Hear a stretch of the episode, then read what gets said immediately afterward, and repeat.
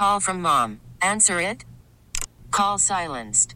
Instacart knows nothing gets between you and the game. That's why they make ordering from your couch easy. Stock up today and get all your groceries for the week delivered in as fast as 30 minutes without missing a minute of the game. You have 47 new voicemails. Download the app to get free delivery on your first three orders while supplies last. Minimum $10 per order. Additional terms apply. Hey, Rob Bradford here. I have set out on a mission with my good friends at FanDuel to prove what I have known for some time baseball isn't boring.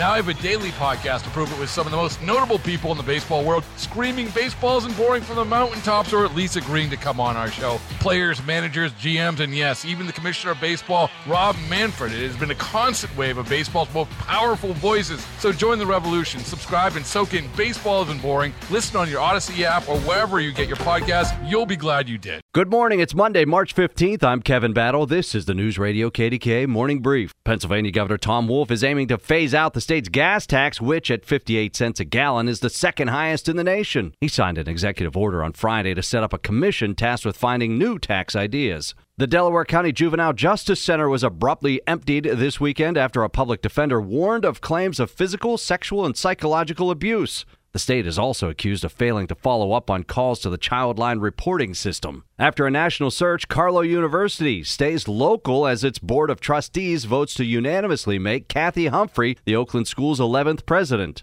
Humphrey is a senior administrator at the University of Pittsburgh. She'll begin duties on July 1st after Suzanne Mellon retires June 30th. AccuWeather says a mix of clouds and sun, high 45. Tune in to 100.1 FM and AM 1020 KDKA or download the free radio.com app.